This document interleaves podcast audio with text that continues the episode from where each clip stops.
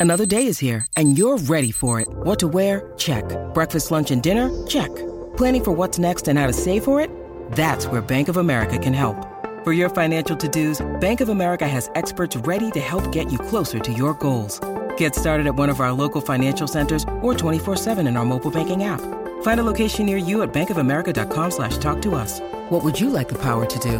Mobile banking requires downloading the app and is only available for select devices. Message and data rates may apply. Bank of America and a member FDIC. When you need mealtime inspiration, it's worth shopping Kroger, where you'll find over 30,000 mouthwatering choices that excite your inner foodie. And no matter what tasty choice you make, you'll enjoy our everyday low prices, plus extra ways to save, like digital coupons worth over $600 each week. You can also save up to $1 off per gallon at the pump with fuel points. More savings and more inspiring flavors make shopping Kroger worth it every time. Kroger, fresh for everyone. Fuel restrictions apply. I had to go about it, write it out, and find it myself.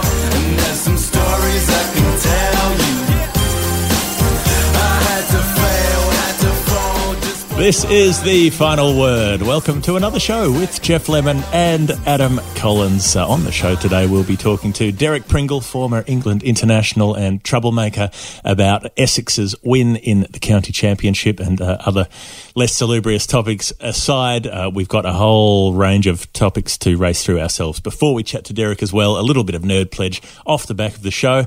But um, this is the first show, Adam, since we've been separated, since we've retreated to uh, respective sides of the globe. You're in, in London, I'm in Melbourne. The last time I saw you, we were sitting at the kitchen table in my friend's apartment recording a podcast that went so far over time that Cam Fink and I very nearly missed the plane, but we made it. uh, we got on the Oh, plane. There, there was nothing. There was nothing more sure in life than you two nearly missing that flight. Cam foreshadowed it. You went to have a shower after the podcast. I said goodbye to Cam, and Cam said something to the effect of, "We're going to be late for this flight." I bet you. And, and lo and behold, you, you made it by three minutes. we we checked in with I think it was more like seven minutes to spare. There, well, the, the funny bit was that like he'd run out of um, uh, he didn't have any internet connectivity, so I managed to check in online on the train on the way, and then I like boosted his phone up with a hotspot so he could do it. But we went into a tunnel before he could finish it, so I was checked in and he wasn't, and so there was there was a situation there where potentially I was going to be allowed on the plane and he was not going to be allowed on the same plane. What do you do in that situation? I suppose. I mean, there, there's a number of ways you can resolve that. None of them are positive, are they? You, you could go, and he would say it was fine, but it wouldn't have been fine. No. you can wait back with him, and it wouldn't have been fine for you. No. or, or you could have. There, there's no good solution. there's no good solution. The only thing um, would be when he raised it, because I hadn't quite thought of it until we got to Melbourne, and so we got off the plane, and he said, "Hmm, would have been." Pretty awkward if, if I'd missed that plane by three minutes. Um, and then there was about a 90 second silence. And then I said, I would have come to pick you up at the airport.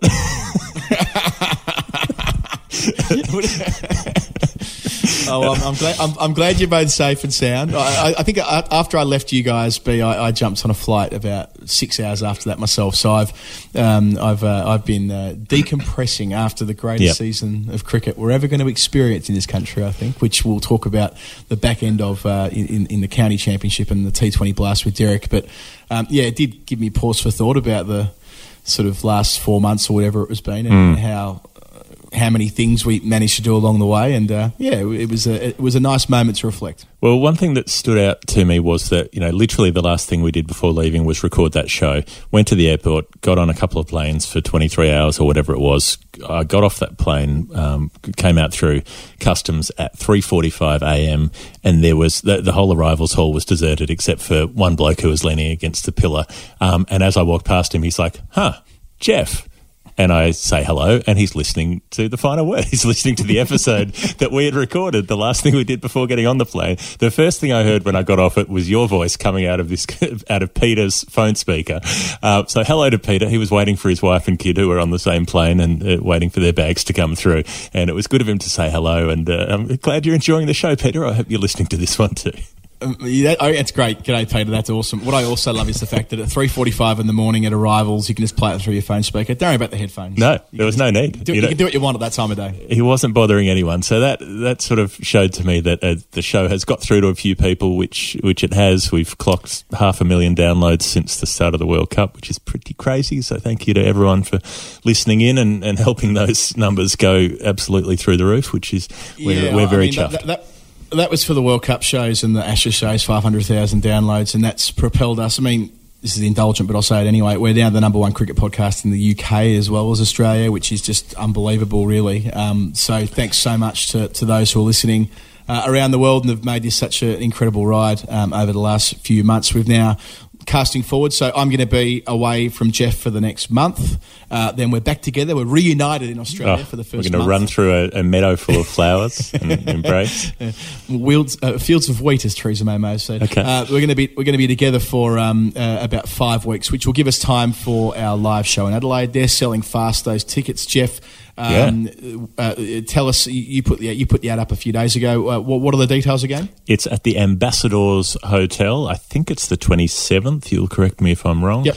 Um, right. It's in the evening. Happy hour goes for four hours. So it's happy four hours, uh, which is as good a reason as any to get down there. And um, yeah, the tickets have been selling quickly, even though we haven't really promoted them at all, which is nice. Um, and once we sort out a venue for Melbourne, we'll be putting up a Melbourne show for some time in November as well. Probably before that, I think around the middle of November, but we'll have more details Yeah. on that as it comes. It'll probably be the Monday before the Brisbane Test match, so three three days before the first Test starts in Brisbane uh, that Monday night. But we're just bedding down some details on that, so keep your ears open there. But yes, two live shows.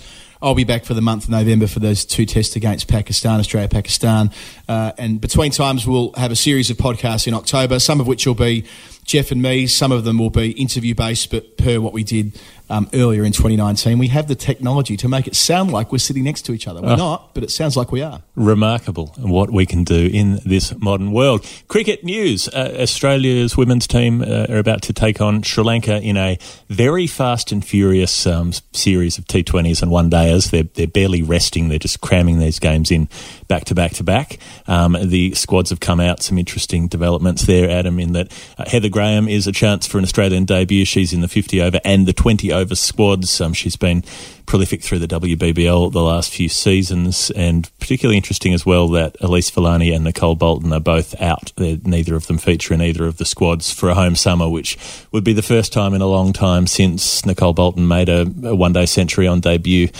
All those years ago, 2014, I think it might have been. 13, 14 that summer, yeah, the Ashes series, wasn't it? So And, a long um, time ago. and and Villani's been that power hitter in, in the middle for a time, but it, it it says to me that this is a changing, this is an era changing moment where those sort of legacy players who were always picked regardless of um, recent form, you know, because there there weren't that many options to choose from, are under pressure now. You can't bank on being one of 15 players who gets picked routinely these days because um, Big Bash players are coming through. Erin Burns um, in the T20 squad and, and Heather Graham in both squads. Nicola Carey, who's come through in the last year or so, um, Tayla Vlaeminck and, and Georgia Wareham, these kind of players who've, who've come through from domestic level and are taking those spots. That's exactly right. So the, the series starts on the 29th of September and it's all over by the 9th of October. So six white ball internationals in the space of 12 days. So it's, it's fairly hard going, three of which are in Sydney, the other three in Brisbane. You're spot on about the. The, uh, I wouldn't call it a changing of the guard. Most of the names on the team sheet are familiar, but Heather Graham's a great story, a real product of that WBBL. She's only 22, but it feels like we know her really well, given that she's played what is it? Is that five seasons of Women's Big Bash we've had now? Started in 2015. So mm-hmm. across the course of those seasons, she's had an opportunity to play on television routinely. We know a lot about her because she's had that opportunity to be exposed, you know, on, on a bigger scale, on a bigger stage with the Perth, Perth Scorchers, and also she's, I think she's captained the Shooting Stars at some stage or another, which is the development squad like the Australia A team too. So she's she's had the perfect preparation to now come in, uh, a seeming all rounder, bats middle order, always makes useful runs, always ends up um, finishing with about you know 200 odd runs in the WBBL and sort of 15 odd wickets. She's that kind of player. So Yeah. uh, I'm really glad she's getting an opportunity. She's been a favourite of ours in the past. Int- that, that Villani Bolton um, uh, omission, as you say, Geoff. Villani, even when she wasn't getting picked for the 50 over side, she was always one of the first names on the team sheet for the T20s. And I, I think we thought that would be the case in the uh, recently completed Women's Ashes. I, I kind of thought that they'd just bring her back um, for that component of the, of the of the tournament, but that wasn't to be. Nicole Bolton struggled in the women's ashes. She was dropped after the Test match, I reckon, from memory. So I'm not completely surprised to see her miss out. Occasionally, she's not been in the one day team in the last few years, but yeah, they were two senior players with you know considerable profiles as well, both really important in their WBBL clubs and so forth. So that's that's a big move uh, from the selectors to make that shift. As you say, Erin Burns, uh, who did make her debut a few weeks ago in the West Indies, now gets a chance to play in both squads. So yeah, I'm, I'm looking forward to following that pretty closely. Of course, it's immediately followed by the Women's Big Bash League, which has its own window for the first time. Something we've been pushing for for years. I'm thrilled that it's happening.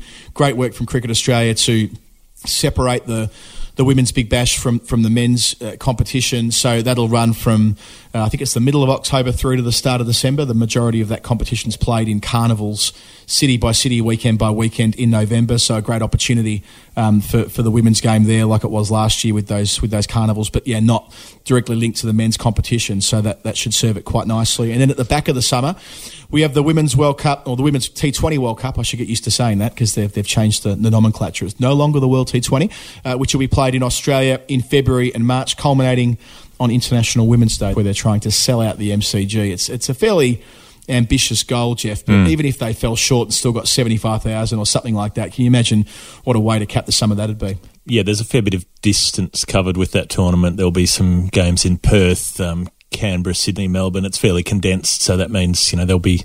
Um, it, it's not one of those things that's going to drag on for a long time. There should be opportunities for people to consolidate attention, and then um, those semi-finals, and they have set themselves that target of trying to get 90 odd thousand into the MCG, which is a laudable target and good to see them aiming high. The domestic cricket has already started for the men as well, which is it kind of did my head in, Adam. I, you know, I got off a plane after four months of an English cricket season and thought, you know, I'm home at last. It's it's football season.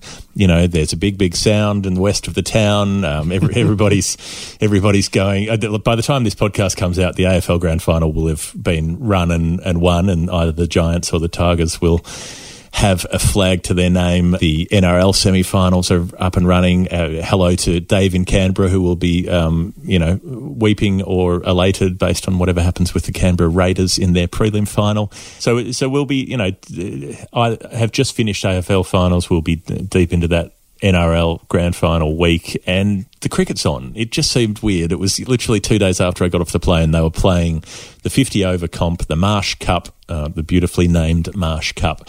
So everyone's played twice at the moment. Western Australia and Queensland have got a couple of wins. South Australia and the Vics have got one win each. New South Wales and Tasmania yet to get on the board. Uh, Glenn Maxwell's been making some runs in the middle for the Vics. Um, Joe Burns and Matthew Renshaw have been making a bunch of runs in the middle order for Queensland as well. And, and Marnus has come straight back off the test tour and slotted back in. So Queensland are looking good. Um, there was that one. I just on Marnus, can you just some yeah. busting for me? You'll know whether this is true or not. Is his brother captaining Japan in the Rugby World Cup or is that just a Twitter thing? I think that's just made up. Um, it's not. I don't think it's his brother. There are there are lots and lots of Labuschagnys around in the world. No, no, no. Um, Twitter was Twitter was insistent that it was his brother the other day, and I just didn't have time to digest okay. whether that was true or not. I have probably not, looked, not true. I've not looked into it, but I think it's a gag because there were also a lot of people saying um, it's pretty wild that Australia have let Marnus go and play for Japan. You know, so soon after the Ashes. Um, He's big in Japan. He's he's big. He's going to play for the GW. He's going to play for the Big Big Sound on Saturday yeah, as well. Yeah, we'll get Israel Folau at centre half forward and, and Marnus in the Marnus in the front pocket. Well, big Big Izzy's got a pretty empty dance card these days. He's um he's trying yeah. to play he's trying to play rugby league test matches for Tonga at the moment. So you know that that career move's going well. Um, Good luck, pal Yeah, and, and you know, a funny thing for me is when you listen to the Rugby World Cup coverage, they seem to be able to say Labuschagne and nobody has a stroke. Anyway, um, that doesn't seem to be a big problem.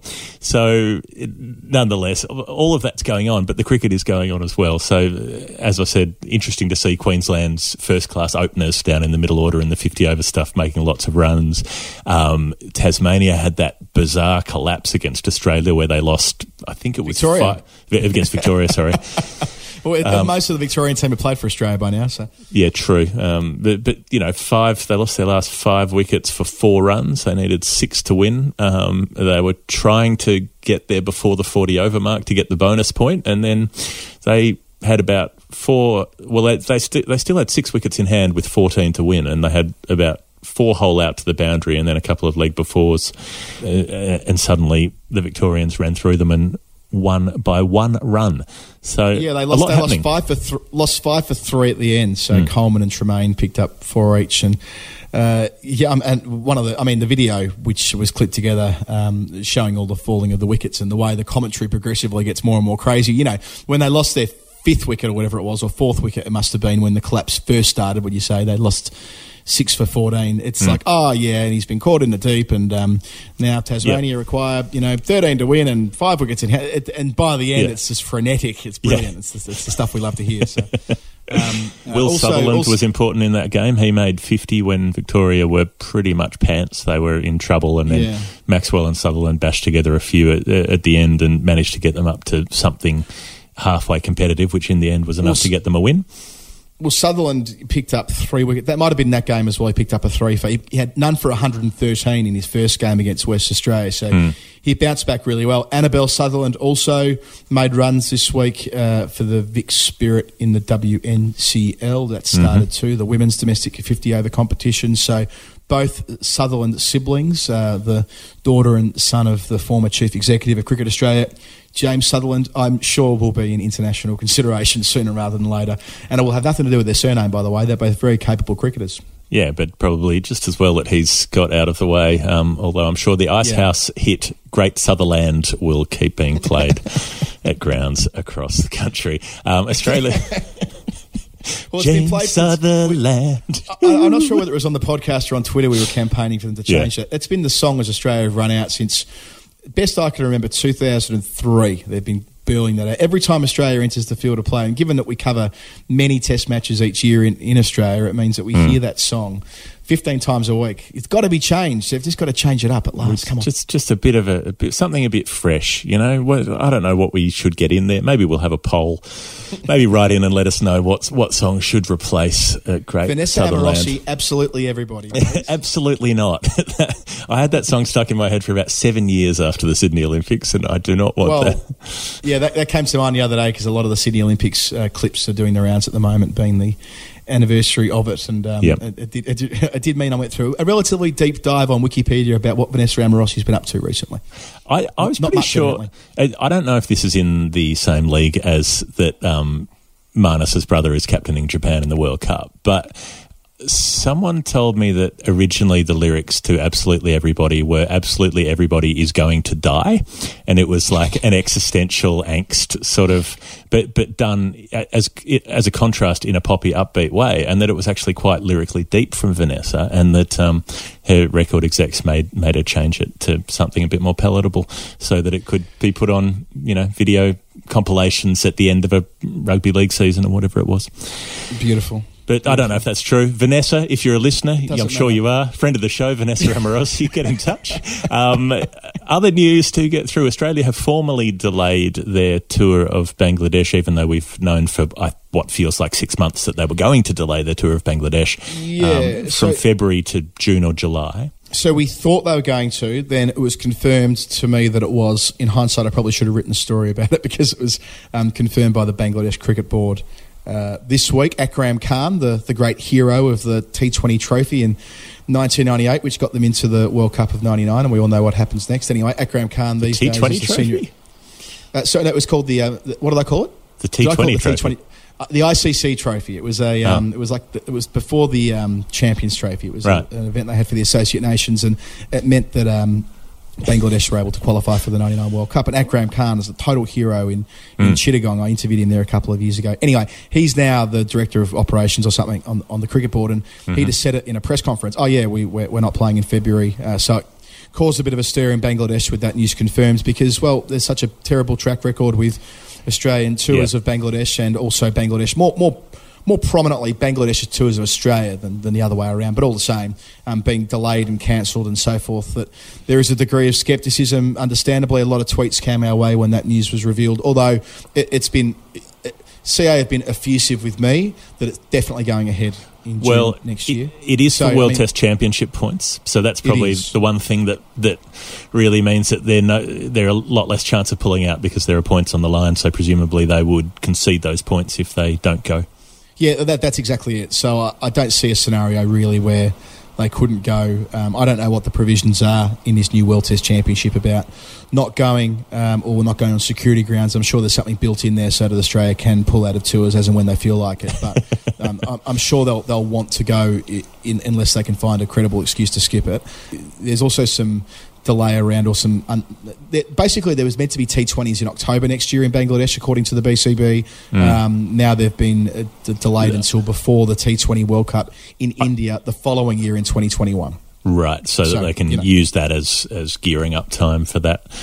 Um, because we're having so many T20 World Cups now, and they do, they're going to come around every nine months or so. Uh, so we did know about well, this. What's, what's, I, I, still I can't quite work that out by the way so there's been no T20 World Cup since 2016 for the men Yep. so they've got a four-year cycle till 2020 then we've got them in consecutive years I mean I don't really quite understand how that all works yeah, because they're going to an every two year thing. I think that's the idea. Um, but it was every two years until 2016 wasn't it but they've changed their mind about that so many times that uh, like it, it just keeps switching back and forth. So there was a four year gap till 2020, and then I think it goes back to two year gaps after that. I've, I mean, we should know these things, but I can't even keep up with it because they change their minds so often. And then Yeah. basically, it's because that Indian season, you know, it needs to be during a summer season for Australia, but then. Um, a, a suitable season in India, and so back and forth we go. But you know, as long as we, as long as we're now sure that they'll only ever be in England, Australia, and India, because they're the only countries that can host ICC tournaments now, because they want to get the cash. So that's good. That's great. Um, now, another thing that that might have some mixed opinions is that Greg Chappell's time as a national selector has come to an end. Uh, pl- there've been plenty of people who've disagreed with many Greg Chappell things, but there are probably a, a bunch of Greg Chappell things that he got right over the journey as well. But um, he's decided it's time to call it off as the the national talent pathways manager or whatever that word salad title was, and, and more importantly, as one of the um, three strong selection panel.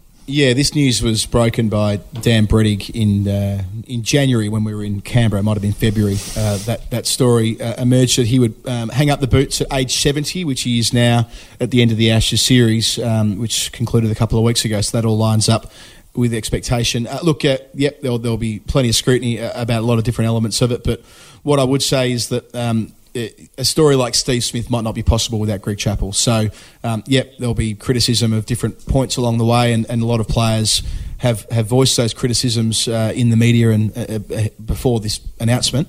But um, this is probably a time to, to celebrate um, what's been a, a magnificent contribution to Australian cricket as a, a player, as a member of the board when he when he finished playing a, playing uh, for Australia, and then subsequently as the talent manager, national selector and so on and so forth. So he's um, he's done plenty for Australian cricket, more than most ever could conce- conceive of doing. So congratulations to Greg Chappell, and I hope he enjoys a long and uh, and and, uh, and uh, rewarding retirement. I'm sure he'll still be involved in the game. That's what I was going to try and say. Like he'll retire, but I'm sure he won't really retire. The, the people like Greg Chappell don't don't just uh, don't just put the feet up and play golf, do they?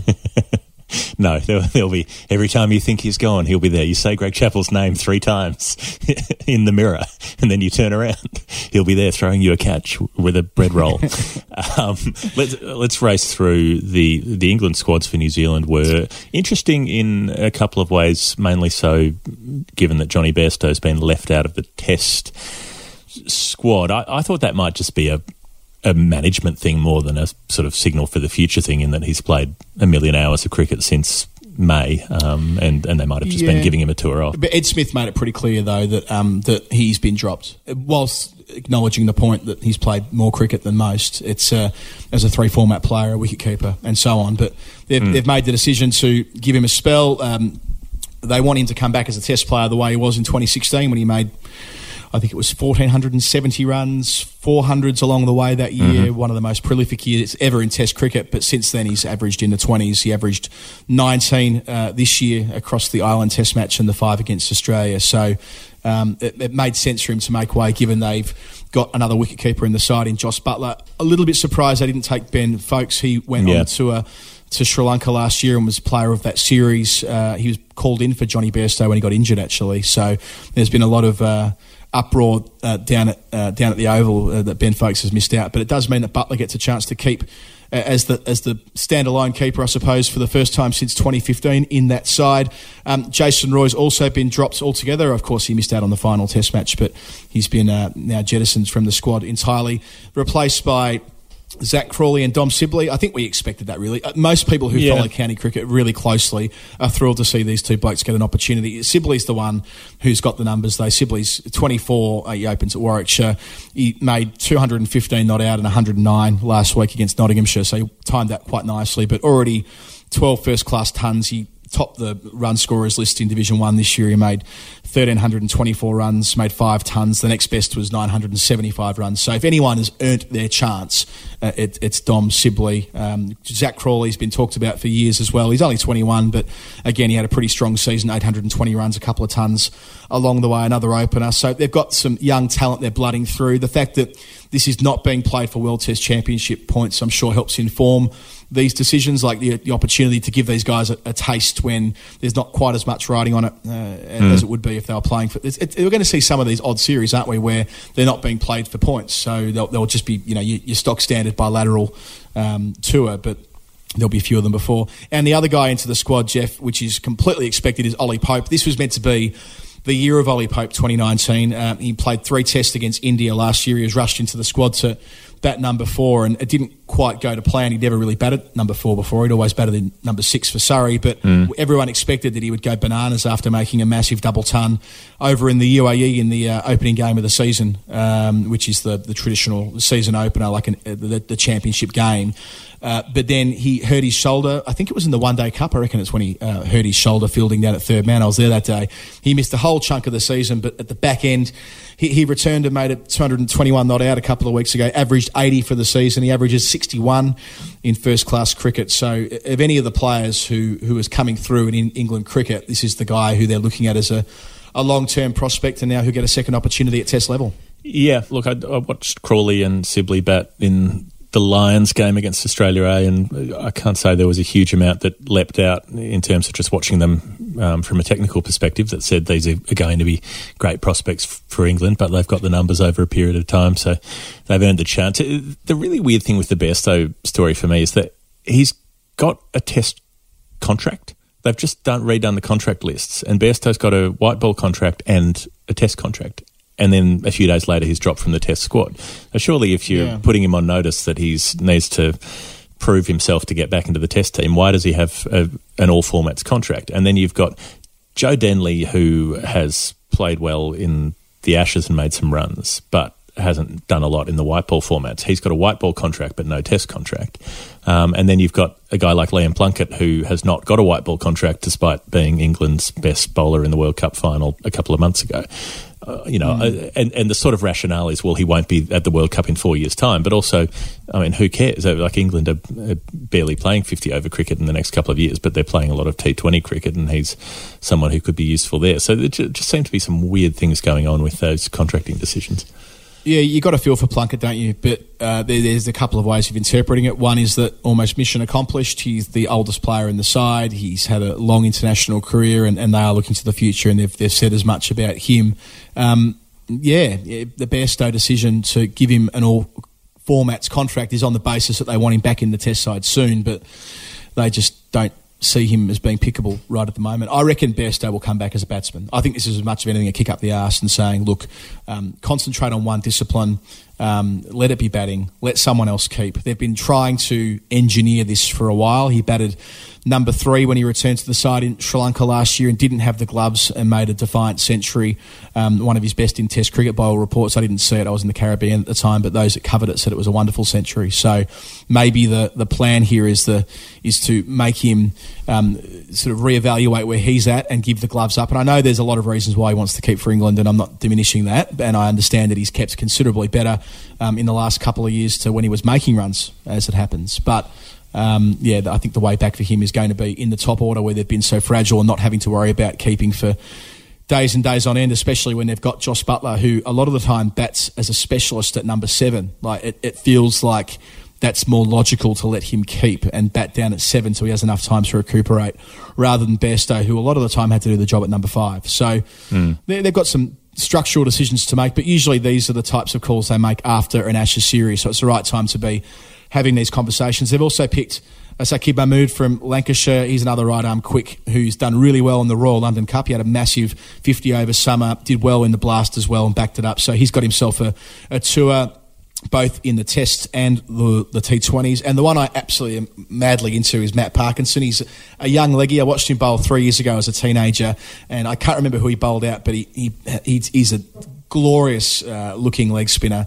He's a bit tubby like Shane Warne. He's got the blonde hair as well. Um, mm-hmm. He rips his leg break, but also rips his wrong uh, which can be equally dangerous for him. He's um, he's uh, he found out he was in the England squad via the Apple Watch of one of his teammates going off in the field. I saw Fish Fish Fish had a, a, little nugget on Twitter about that the other day. So that's quite a, a nice way to uh, nice way to find out. I didn't know. How, how are you allowed to have one? How are you allowed? Aren't you supposed yeah. to be in a communications blackout? Well, not in county cricket so much. You're allowed to have your phone when playing county cricket, but it's on the. But why would you have your phone on the field playing yeah, county cricket? It's not not non televised games. Well, I mean in the in the uh, in the viewing area. So if, if you're in the viewing area oh, watching right. your team bat, you can't have your phone for probity reasons. But if the game's not being televised, that's not as much of an issue, I guess, for the same. Okay. Of reasons of betting and so forth.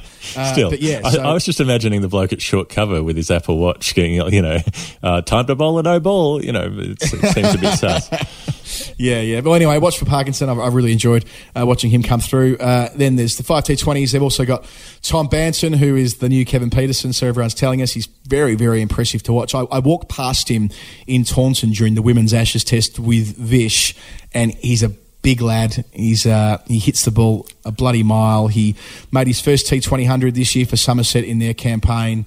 Um, he looks like he's got all the tricks as well, so that should be a lot of fun. Uh, Pat Brown uh, gets an opportunity from Worcestershire. He's done that via a big season in the Blast. Twenty one year old right arm quick. And Lewis Gregory, who's been around for a while at Somerset, 27 years old now, an, an all rounder, bowling most of the time.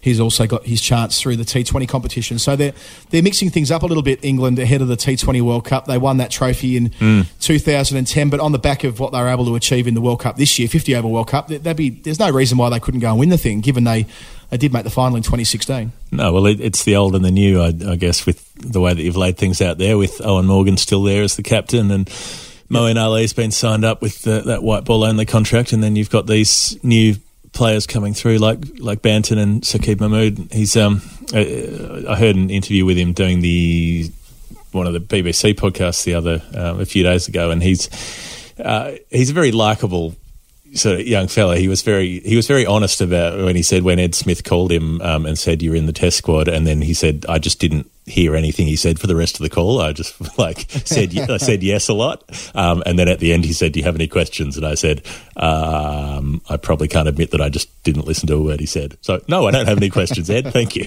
Um, well, good. See you at the airport, mate. yeah, exactly. Um, so he's he's he's quite uh, self-effacing and and entertaining. Um, something we'll be keeping a close eye on in the next few weeks will be India, South Africa test series that's coming up. South Africa touring over there. They've just finished the T20s one all. Um, there was a, a, classic Kohli run chase in that first game. You know, the, I think it was at Mohali actually where he had mm. that great run chase against Australia back in 2016. Um, oh yeah, yeah. So so he was back in touch there. South Africa hit back and and won the next match, and then they had a washout. So uh, they finished that all square. But the Test series should be pretty interesting for a range of reasons. One, Jasprit Bumrah is out for a few months with a back stress fracture, which is really bad news for you know, well, it, you still have to say the most exciting young quick bowler in the world, even though even though Rabada and Cummins and, and Jofra Archer are running around. Bumrah, the, the way he bowled in the West Indies was just otherworldly. Uh, He's out, and so then it's like, a, I guess, really a question of what India try to do, you know, whether they have decks for their fast bowlers or decks for their spinners, because they've got, you know, a, a strong hand in both in the squad that they've picked. Yeah, the, the Bumrah um, injury was it inevitable? Bowling the way that he does, that he would pick up a, a back injury at some point. I don't know. We're not. We're not. Uh, we're not uh, here to talk about the biomechanics. That's not really our bag. But I think any fast bowler, it's inevitable at some point, isn't it? You know, that South Africa Yeah. Australia series, Cummins and Rabada were both injured at, by the end of that series, and Stark.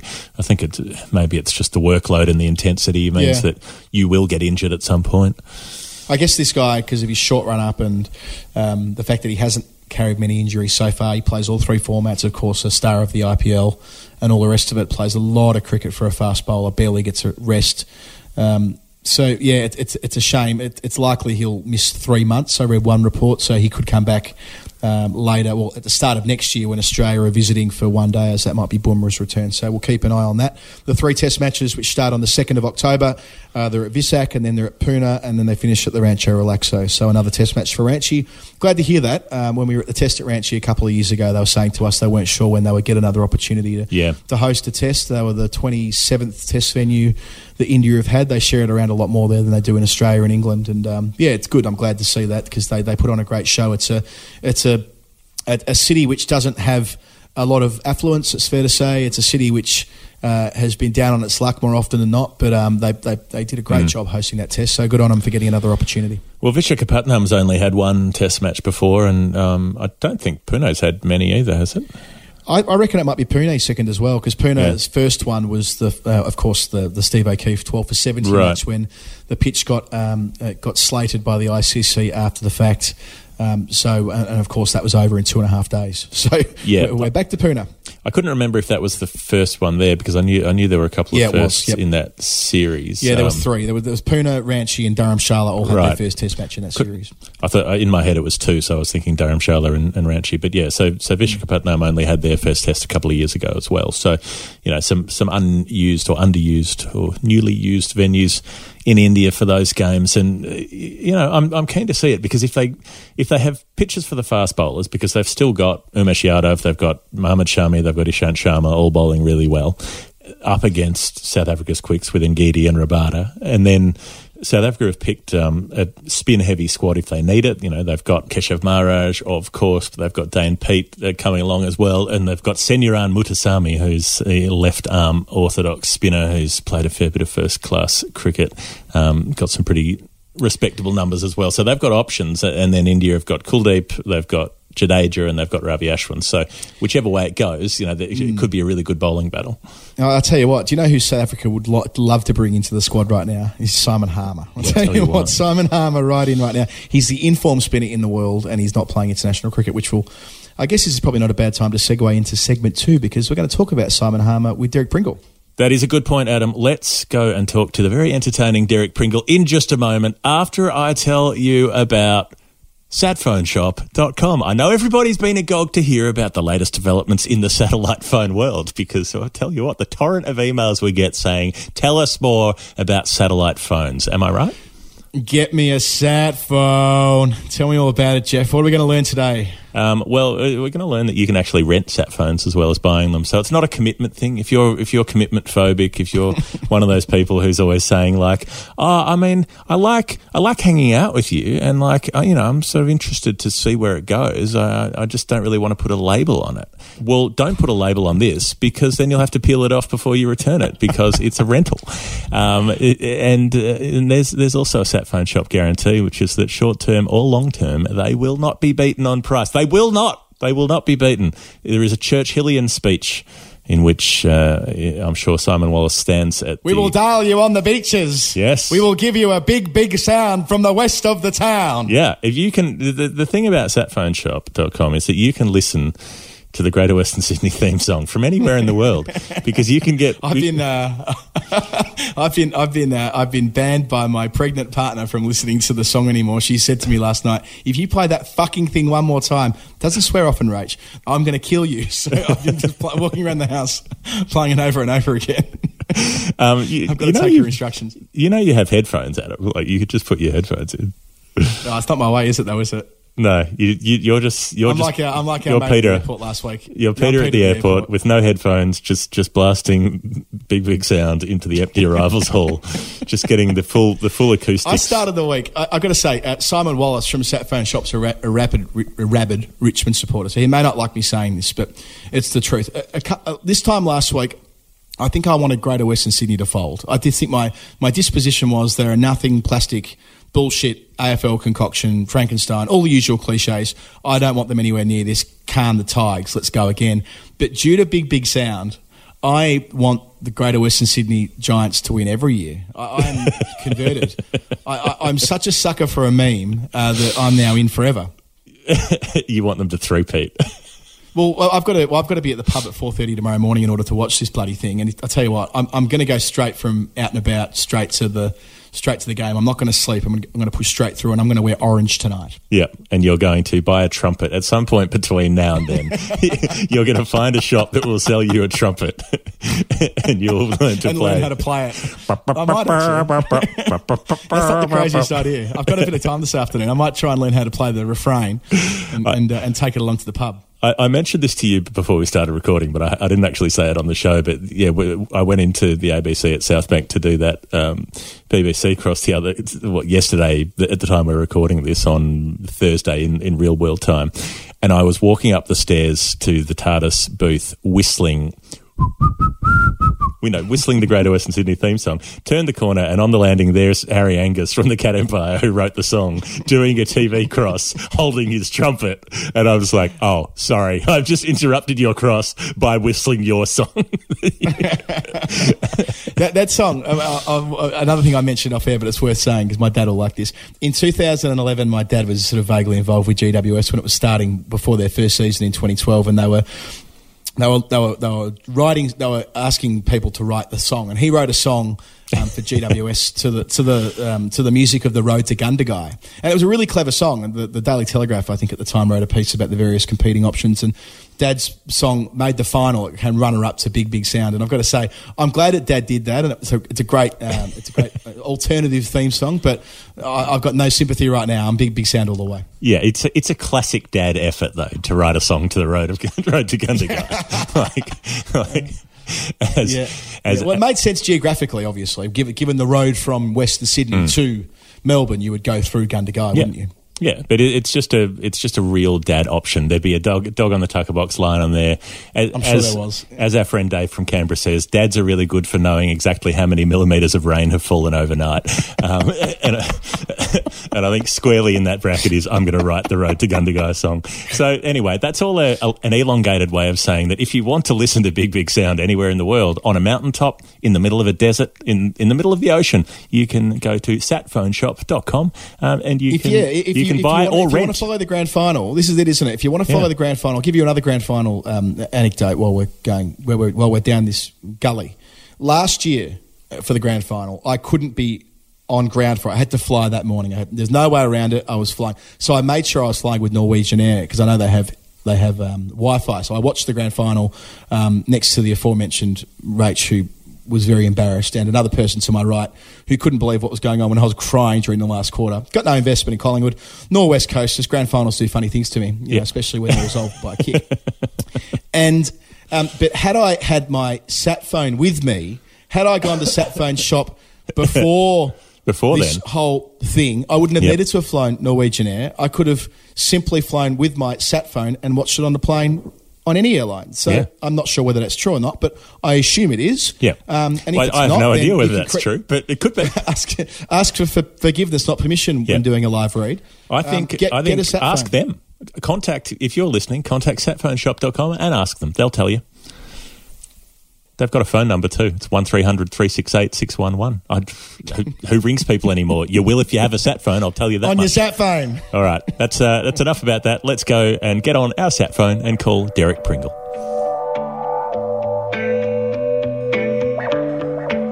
G'day, guys. This is Jimmy Neesham. You're listening to The Final Word with Adam Collins and Geoff Lemon.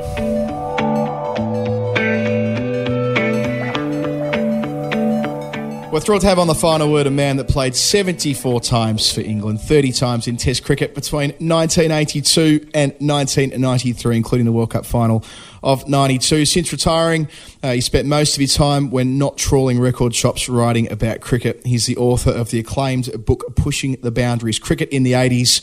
He took 884 wickets for Essex and made over 10,000 runs which is why we've got him on because Essex have gone and done the double this week, the T20 Blast and the County Championship. It's none other than Derek Pringle. G'day, Derek. Thanks for joining the final word. Great to be on, mate. Derek, winning the double, it's something you had the, the great privilege of doing with Essex a couple of times. Well, in the six times that Essex won the county championship uh, in your tenure, uh, ranging from, well, starting in 79, I guess, when you were a student, but in 84 as well. And like, what, what sort of how big a deal is it for a county these days when there's so many teams in the competition to go and win two trophies? Well, there's only one one more team in the competition than back in my day because there, was, mm. there were uh, uh, 17 counties and not 18 now because Durham hadn't quite joined us then.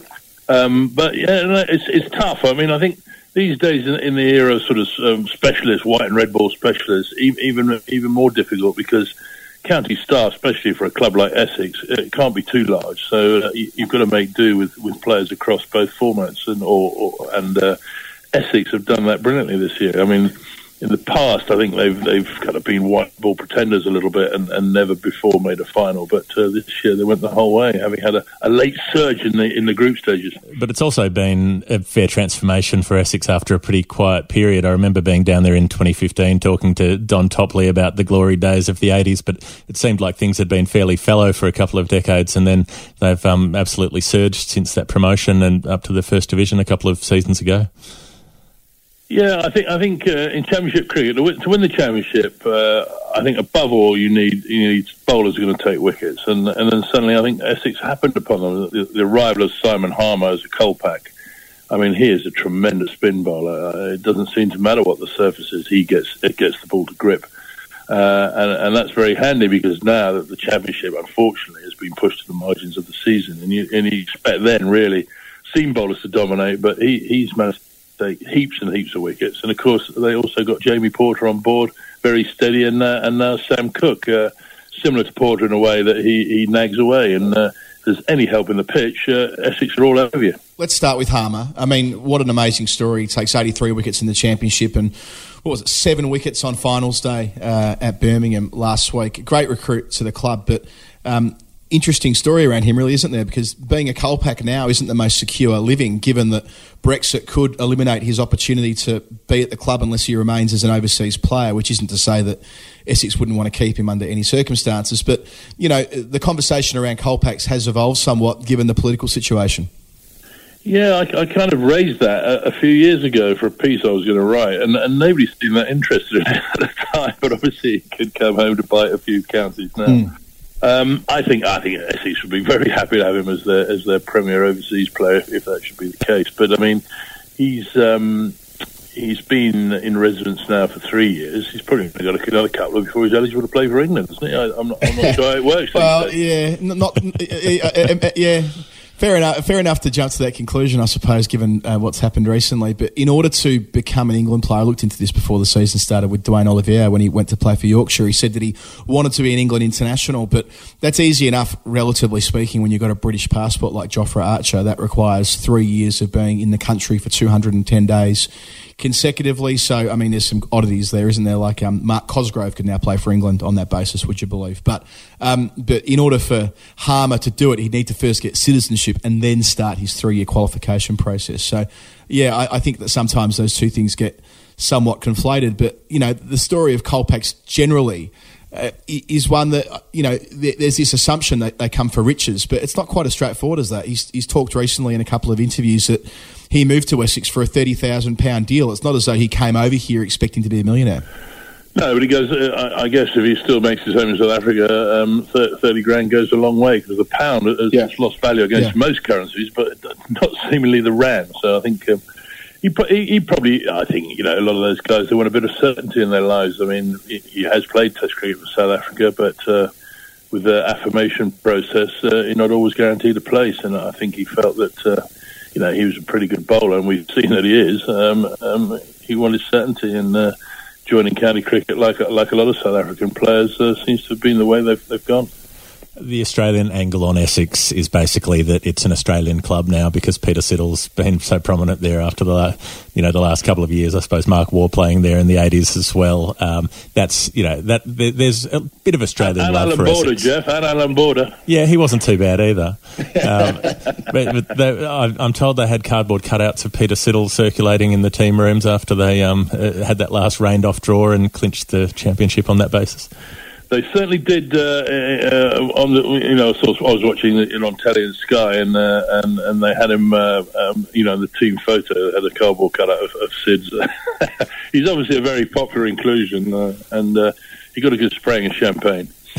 Yeah, I heard Ryan uh, Ryan ten Doeschate was talking about this, the captain, saying that in terms of an international player, a lot of quality cricketers can come to a club, but someone like Peter Siddle that, that can train a bowler, like you mentioned Sam Cook, I mean, the way he's come on in the last couple of years under the tutelage of Peter Siddle, Jamie Porter has obviously been a star already, but that the, the, the sort of the, the completed attack with Siddle, and also was the reason he got back to playing for Australia. It's easily forgotten that he was so far behind the pack two years ago after missing a couple of seasons through injury and takes a truckload of wickets in the county championship for Essex, and, and there you go. So it's a nice story. Everyone won out of that one. The last round, that last game, Derek. Unfortunately, it was a rained off draw, but we still got some drama. Um, Essex picking up uh, at one stage yesterday. Sorry, Essex rather losing nine for thirty nine in their first innings, um, and then Somerset declaring it none for none due to all the rain that had been around, setting.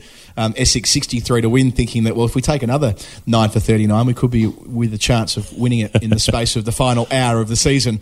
It wasn't quite to be, so it was a bit disappointing that um, the final round was played closer to Christmas than it was the summer solstice.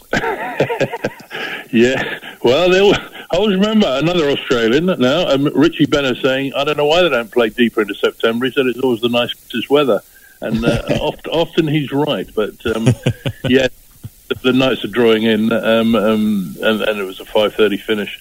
But um, the pitch was was I, I mean I'm not sure of the protocols. They keep changing them about you know pitches that you get fined twenty five points or whatever. But I mean that was a big gamble on Somerset Park. That was a rubbish pitch. Uh, let me tell you. I mean, we I played in 1989 when we were robbed of the championship by being fined 25 points for a substandard pitch, and the pitch at Southend that we were done for was an absolute belter compared to that one down at Taunton. I tell you.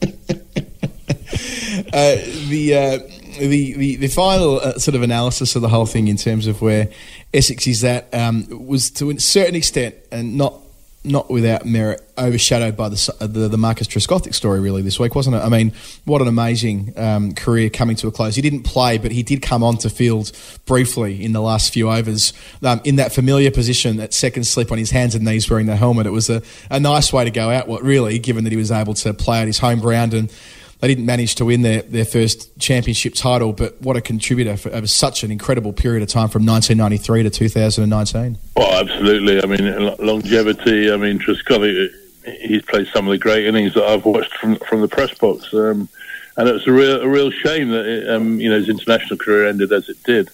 Um, uh, I mean, it's quite interesting. Mike Atherton uh, wrote a lovely piece in the Times, and, uh, or yesterday actually, um, um, saying that you know time passing. You, you know, it's time passing when he used to open the batting with Trescothick, and yet this summer um, played against his son for Somerset seconds when they played against Middlesex seconds. So uh, you know that that uh, he spanned the generations, old Trez, and uh, a lovely guy and a real, really fantastic batting talent. Uh, and Somerset will miss him. They won't they won't find they won't unearth another one like him pretty that quickly.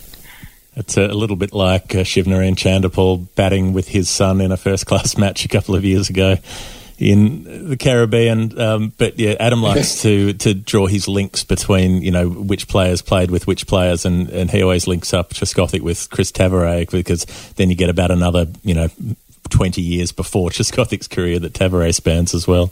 Be nasty, nasty, nasty incident if there was a run out between the China Falls, wouldn't it?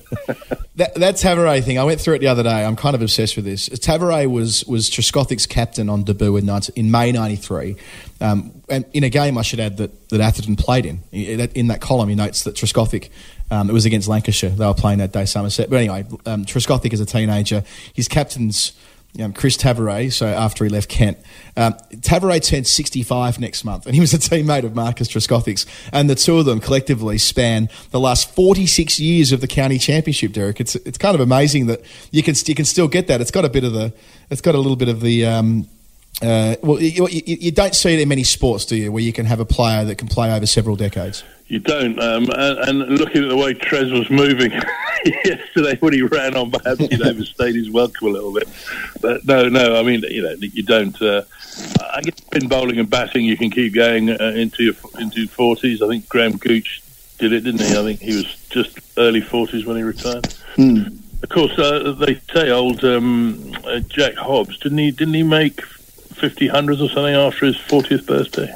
Or a hundred hundreds. I, I think yeah, got fifty of his hundreds. I think. I mean, well, there's, there's Brian Close who came. I think what, what he he played in 1949. He made his debut and played all the way through to 1960 something. Well, sorry, rather 70 something, wasn't it? Uh, Brian Close managed to to span uh, yeah, four decades. I, I think the career. record holders Fred Titmus played in five or six decades. One or the other. Either way, it's, it's, one of the beautiful quirks of the county championship. Sp- speaking of the, the, health of the competition more broadly, um, next year um, the hundred arrives. Uh, and it's going to be an enormous uh, year for England cricket, whether they can capitalise on the success of the biggest summer ever and all the rest of it, and the World Cup, and you know, fairly remarkable uh, finals day last week as well. Um, Essex and Somerset aren't primary clubs for the hundred; they're playing a role as almost feeder clubs to the the bigger counties who are getting those opportunities. Um, how do you think the the hundred will intersect with the championship, and, um, and and how do you think that the health of the game will be added to or otherwise next year? Well, it's been getting every chance to succeed the hundred, isn't it? I mean, it's in the, in the prime slot, slot in the, in the summer when the weather should be at its best. They're absolutely putting an enormous amount of money into marketing it. Um, um, my slight worry is that you know that, that whoever's done the research is, is, is, pinning their hopes on this sort of almost mythical audience, urban audience that's going to exist, that's going to want this this product. Um, and if it is a success, uh, you're going to almost have to give the tickets away, I think, to start with. People who have made the Blaster successful suddenly start saying, hang on a second, we're paying 30 quid a ticket to go and watch the T20, and they, they get these tickets subsidised for a fiver or whatever. Um, I'm going to be interested to see how it, how it pans out. Um, I don't know. I mean, I can understand why they're doing it. You don't, you don't want another T20 competition. They've, they're sort of grown like pond life around the world, so I can understand their, their, their reasons for making it a little bit different. Uh, uh, and also the fact that they're a bit worried that um, Test match cricket at the moment is is the is the largest value in their broadcasting deal. They just want to try and create a product that's successful around the world where. You know, can take a little bit of heat off of Test cricket, which they think, or I get the impression they think, is is on the wane.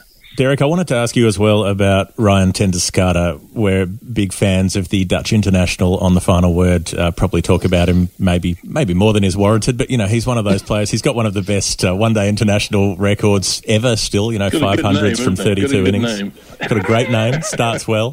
Sachin ten Doeschate. Um, he's he's sadly only played thirty three one day internationals because uh, the Netherlands don't get that international status. So I haven't had it for much of his career, but nearly 200 first class games, averaging nearly 46. He's just had such an outstanding career, and uh, to see him get this uh, success towards the back end of it with Essex, made that 100 a, a couple of weeks ago against Surrey. Yeah, I mean, I, I, don't, I don't know him that well, to be honest, but he, when, I, when I have had dealings with him, he's always been a very charming uh, and modest chap, and uh, I, I, agree with you. I think he's. Uh, he's had a fantastic career. I mean, he's, he's, getting on a bit now, which is why I think Essex have decided split the captaincy at the, at the club, giving Simon Harmer the white ball stuff and it's their their idea. I was told the other day that you know a bit of succession planning. So I think you know I don't know whether Ryan will do it next year, the red ball cricket at Essex, or whether they'll hand everything over to over to Harmer. But uh, he, he's done a great job the last few years. Uh, Derek, we couldn't get you on the final word and not have a little bit of a chat to you about your brilliant book from last year, pushing the boundaries cricket in the eighties. Uh, I mean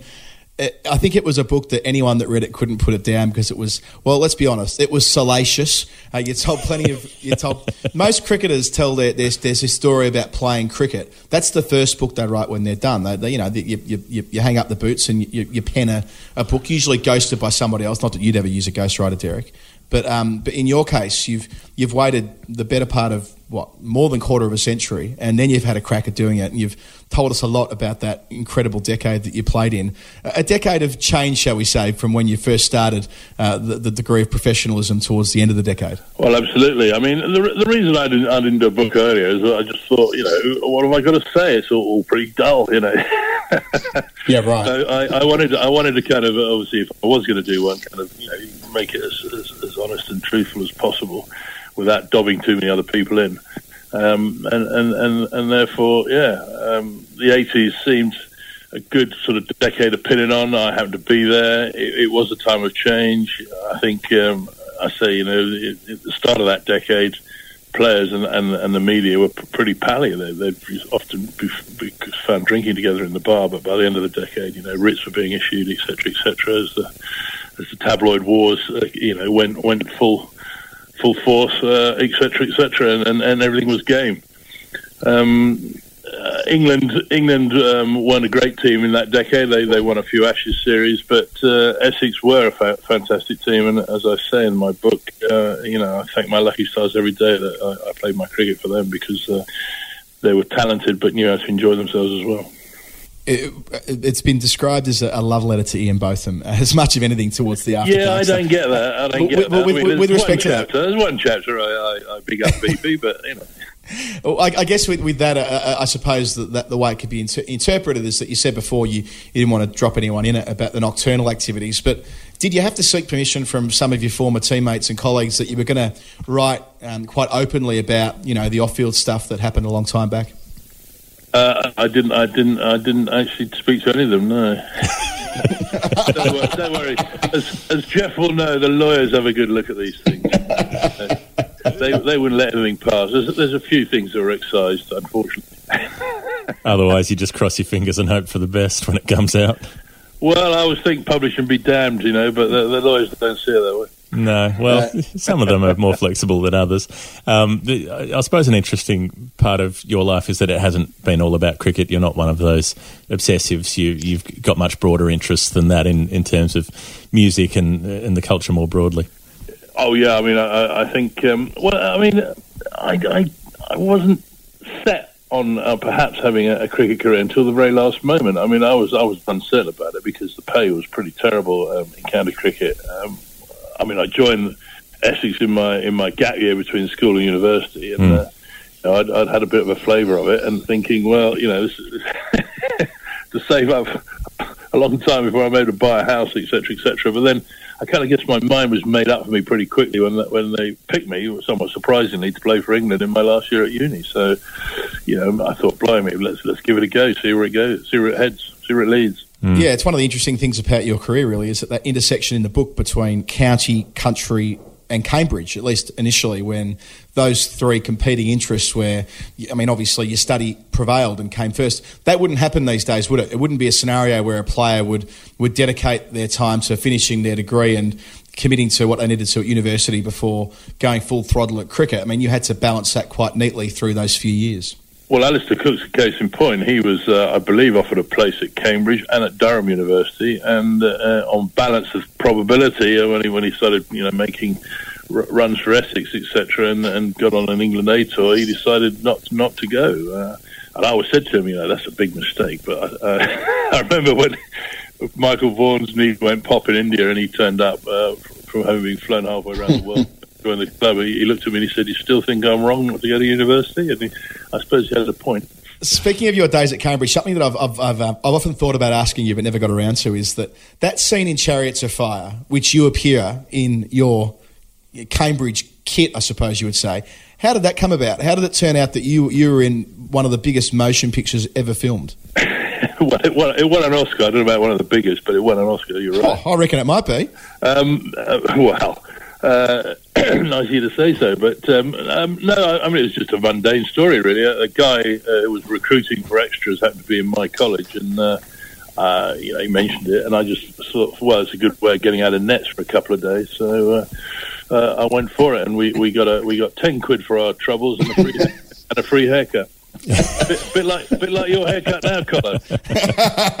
Not not quite as good as mine, but you know, you can hope, mate. You can hope. It's a bit like joining the army, isn't it? You get get a few bob in your pocket and a free haircut. That's about as good as it gets. Well, that's it. That was it. Yeah, and I mean, it, it was it was interesting seeing them because that that scene that I'm in was um, was uh, sort of uncut for about a minute and a half. It was quite a long scene, and they started high up on a hoist, and it took all day to do it because although the cameraman was sort of had all these fancy counterbalances, every time he just touched something, it would it would tilt the camera, and you have to do it again. And uh, it, it was fascinating it work. I mean, the main stars weren't there that day, but um, you know, it was it was intriguing. If you want to see Derek uh, in, in his cameo, I'll make sure I tweet out the uh, the scene. It's on YouTube somewhere, I'm sure. Um, bef- before we put the podcast up, uh, Derek Pringle, it's been great to work with you the last few years. It's been wonderful to have you on the show to talk about um, your your mighty Essex County Cricket Club and, of course, your book "Pushing the Boundaries: Cricket in the '80s." If you haven't picked it up yet, do so. It's in all the usual places, and it's a rollicking ride. Thanks, Derek. Yeah, my pleasure, guys. Thanks. You're listening to The Final Word with Adam Collins and Geoff Lemon.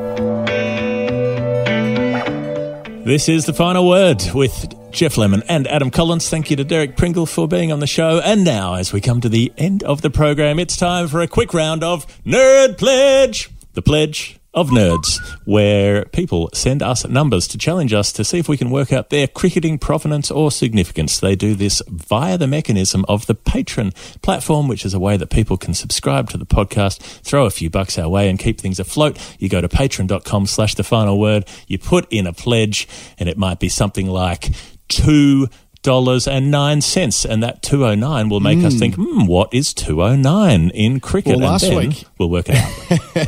Well, last week when it came up, we talked about Ricky Ponting. we did. We talked about Bobby Simpson, but we also know that it was other things as well, don't we? Well, we do. Um, and, and this week, the 209 has come in again from Gordon Luckman. And thank you, Gordon. Last time it came in from Damien Billington. We talked about Graeme Pollock. We talked about Rohit Sharma in 2013.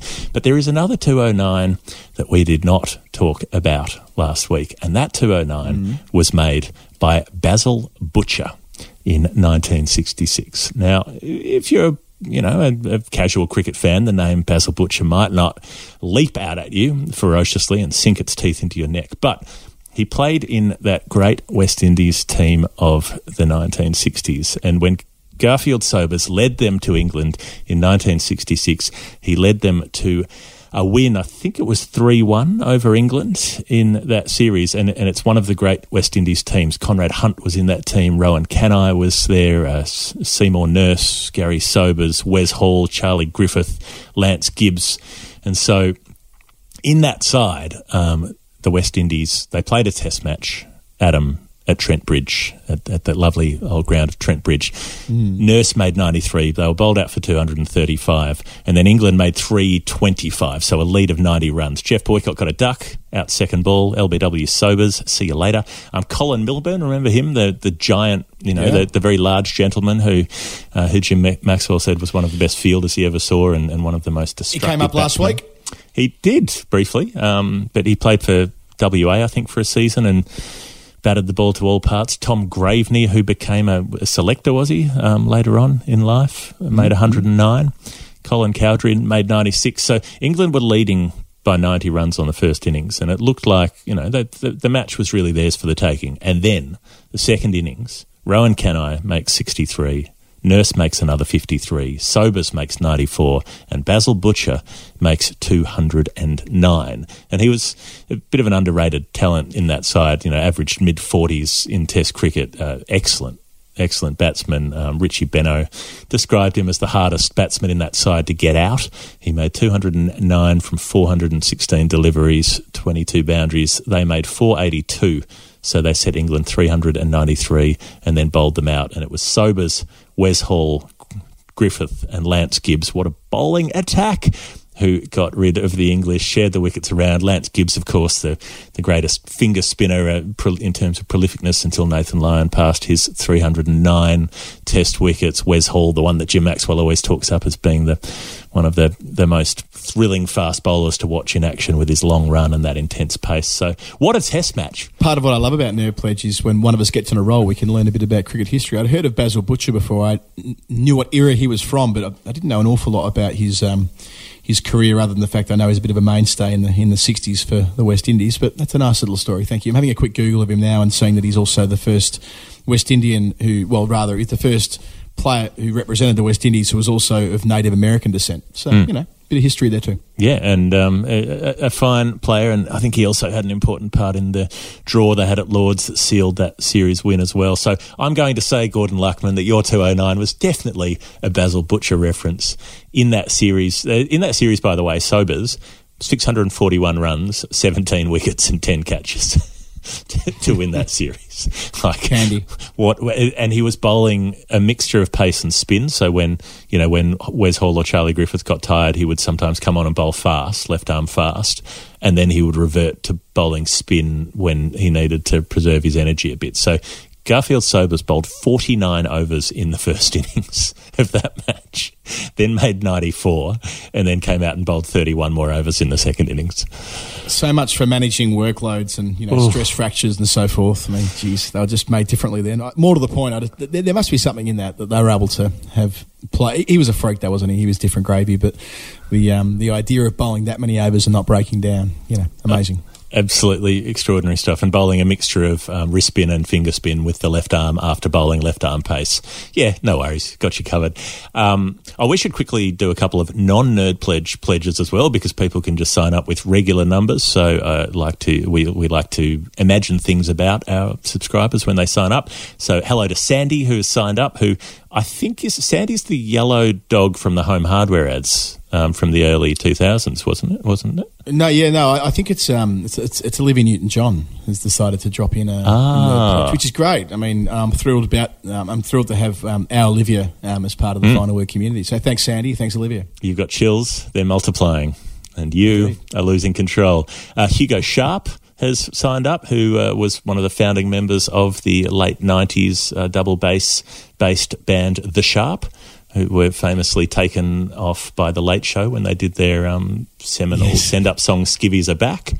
Skivvies are back, which ended up charting. We went through it last year. Yeah. Skivvies were back. We, we went through the 1993 um, music charts as part of the Greatest Season That Was podcast, and, and we were able to establish that Skivvies are back ended up somewhere in the top 30 on the ARIA charts at the time, would you believe? So, gotta love Australia. So thank you to Hugo Sharp. Uh, Russell McFarland, Adam, has signed up.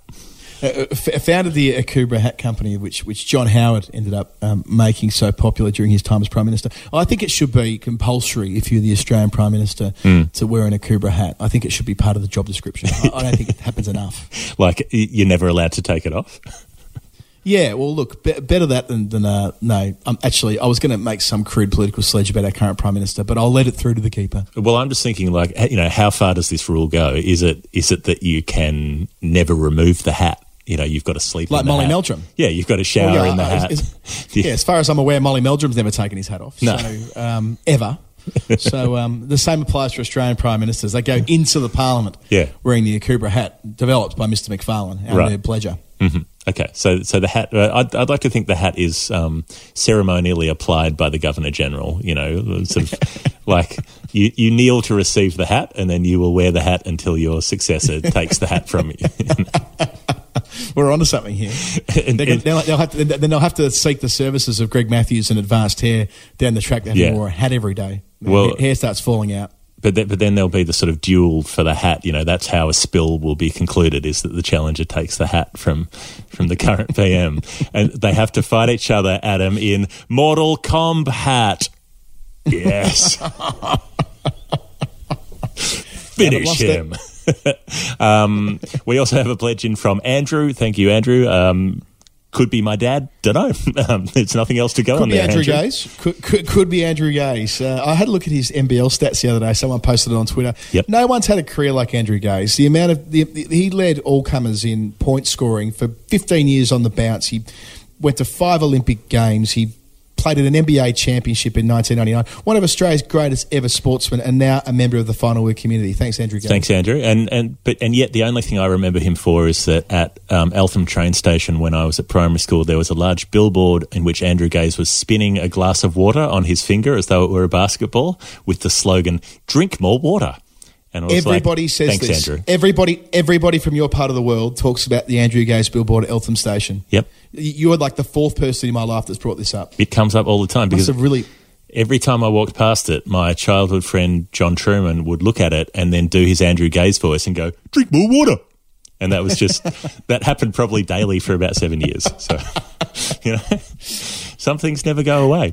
Um, thank Thanks, you, th- thanks Andrew, and um, thanks also to Paul Smith. If Paul, if you were trying to give us a name that we couldn't really make a joke about, Paul Smith is, you know, it's pretty He high up on the, the list. That, yeah, he does make the suits that are in his name, but other than that, um, we, we haven't got a lot to go on there, do we? Really? I mean, Paul, yeah, Paul Smith was, you know, uh, he's um, a, a phenomenal ice cream enthusiast. Paul Smith has been known to eat a four litre tub of Neapolitan in one sitting.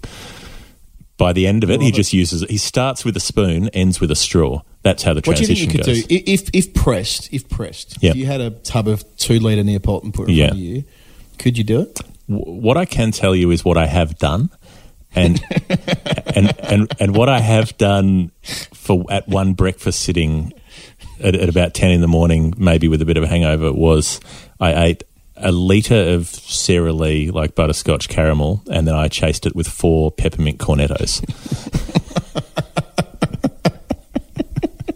cornettos. This is like, uh, I mean, um, uh, uh, when we were in Manchester Yeah. four years ago, when we, we made a big spaghetti bolognese, having not not eaten Yeah. for a couple of days when we were on the road, uh, and then you put in an entire bag of potatoes into the spaghetti. I've never seen a man do anything. I've never seen. Never seen things like that happen before. Sometimes- um, there was a there was a moment in that Hobart that, that the, the Hobart debacle, the Hmm. Australia All Out eighty, the week that Donald Trump was elected as president of the United States. Not a good week for humanity, really. Um, No. you, you, you were. It's a shame that test didn't go to one. We'll go to the fifth day because we, we had planned to have an eating competition between you, Andrew Wu, and Rob Forsaith of uh, our two of our colleagues from the press box, the three biggest eaters I've ever known in my life. And Greg Baum was going to write the match report. We had the whole thing sorted out, um, and unfortunately, the test finished prematurely. Australia collapsed for the second time in the match, and we weren't able to go through with it. But I would have loved to have seen you in a dead set eat off against those two blokes. One day we'll make it happen. I've, I'm game for a contest anywhere, anytime. But um, you know, this was situational. I think there was a house move on the cards, and the ice cream had to be consumed within a couple of days. And I thought, well, I've I've got a good head of steam up. I'll just keep going. It's a shame you're not here at the moment. When when you were staying at our place, you know, you know that I, I, I stack away a fair bit of ice cream in the freezer there, and we've got to eat all of our ice cream before the before the builders come in on Monday to smash through all our kitchen and start renovating the house. You'd be a, a great asset this weekend. Hmm. Oh, I'd well. be I'd be a contributor to the community. Um, and, and lastly, on the non nerd pledges, I'd like to send a very special thank you out to Warren Lush, who we've mentioned on the show before, but he's he's cranked his way up to the next level. There's a there's a, a, a thirty dollar level where if you stick at that for a while, um, it's it's a rewards based thing where we want to give people the option of informing an episode of the show. So, you know, you can give us, you can decide what we're going to talk about basically, or you can come on the show and do a cameo yourself. And so that, that's an option. There's, I think, five of those were on offer and two of them have been snapped up. So there's a couple um, still available. But so Warren has gone, he's gone big guns. Um, so, you know, a, a big thank you to Warren for his support of the show. Love your work, Thanks, Mr. Warren. Lush. That's amazing. Thank you so much. So let's get back onto the Nerd Pledge numbers. We'll just do a couple today. Shane Thomas has come in after Gordon, and Shane Thomas has gone 232, and uh, that has a familiar ring to it, Adam. Well, we we've had two three two before, I reckon, and I immediately said Stan McCabe and thought I was very clever, and then we were informed on Twitter at a later date that it wasn't Stan McCabe, but. It was Amelia Kerr last time, wasn't it? It was Amelia Kerr last time, that's right. But I'll, I'll just you know recap that it was the innings that, that people say was one of the greatest ever played. Christian Ryan's written beautifully about it. He wrote about it on the. Oh, I'm trying to think what anniversary it would have been. Anyway, it was an anniversary of the 232 where Chris Ryan put pen to paper for Cricinfo, and I can strongly recommend that. Um, uh, a, a, a defining innings alongside the, the century he made during Bodyline. Um, it's yeah. Amelia Kerr made the highest score in a women's one dayer when she made two thirty two against Ireland. Stan McCabe at Trent Bridge. Um, Viv Richards also made a two thirty two at Trent Bridge, so it's a big ground Oh, nice. for two three twos. Um, Bradman's nineteen thirty one at the Oval. Um, Yep. at- the end of that 1930 tour, and also Andy Flower when he was in India and had that crazy Test series in India, he made 540 runs in four innings in India in in 2000, 2001 thereabouts, I think. Yep. Um, and, and one of those was a, a, an unbeaten 232. So it's a, a pretty good. I'm going to say it's Andy Flower for the sake of difference because Yeah, why let's not? do it. I think Shane Thomas is a big flower fan. It's springtime. It's time for flowers. Flower power. Thank you, Shane. Jack James has come through with 286, Adam. Okay. 286. It is the game. That's the number. That's the myth, isn't it? That's the 286 made off one ball story that Ah. you occasionally hear. Hang on. Where- Uh, it sounds vaguely familiar, but I don't think I know the detail. Wa- the guts of through it is is that there's a, there's a there's a there's a stateside playing in WA, Okay. a Victorian stateside, and in a some sort of scratch match, a ball gets stuck in a tree from the first ball of the game, I reckon it was, and the umpire said instead of being um, lost ball, that the ball was visible, it wasn't lost, and by extension, they could continue running, and the Victorian batsmen ran Right. 286 times while they sought to find an axe, and in the end, they ended up shooting the ball out of the tree. And by that point, the openers had crossed 286 times, and Victoria declared. And you often see it described as the most amount of runs ever made off a ball. Right. Now, you also hear it debunked from time to time saying it's bullshit. It was a it was a myth in the Australian papers in the late 1800s, and it never actually happened. But either way, I want to believe that's what this 286 has to do with. I, I think it's a very good. I'd claim that that's probably what it has to do with. I'm just looking up some stuff myself. So, Cricinfo wrote about it at one point and said a, a more verifiable claim is is in a club match in Australia when 17 was scored off a ball when the ball was hit into a patch of long grass and the fielders couldn't find it. Um, Gary Chapman was the striker, and, and his quote was that they ran, walked, and finally staggered our way to the world record of 17 runs from a single ball. So I'm going to say that if they were, if you think about it, it's 22 yards. If you're buggered after running 17 of those, how are you going to run 286? You'd be dead. Yeah, it doesn't. Yeah, it doesn't seem likely, does it? um, you'd be even if you were walking them, you know.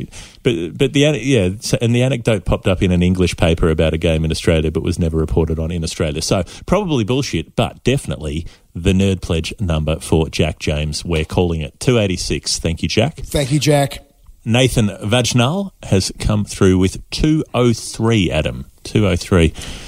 There'd be lots of those as scores. There'd be lots of two oh, oh, well, quite a few two oh threes have been made.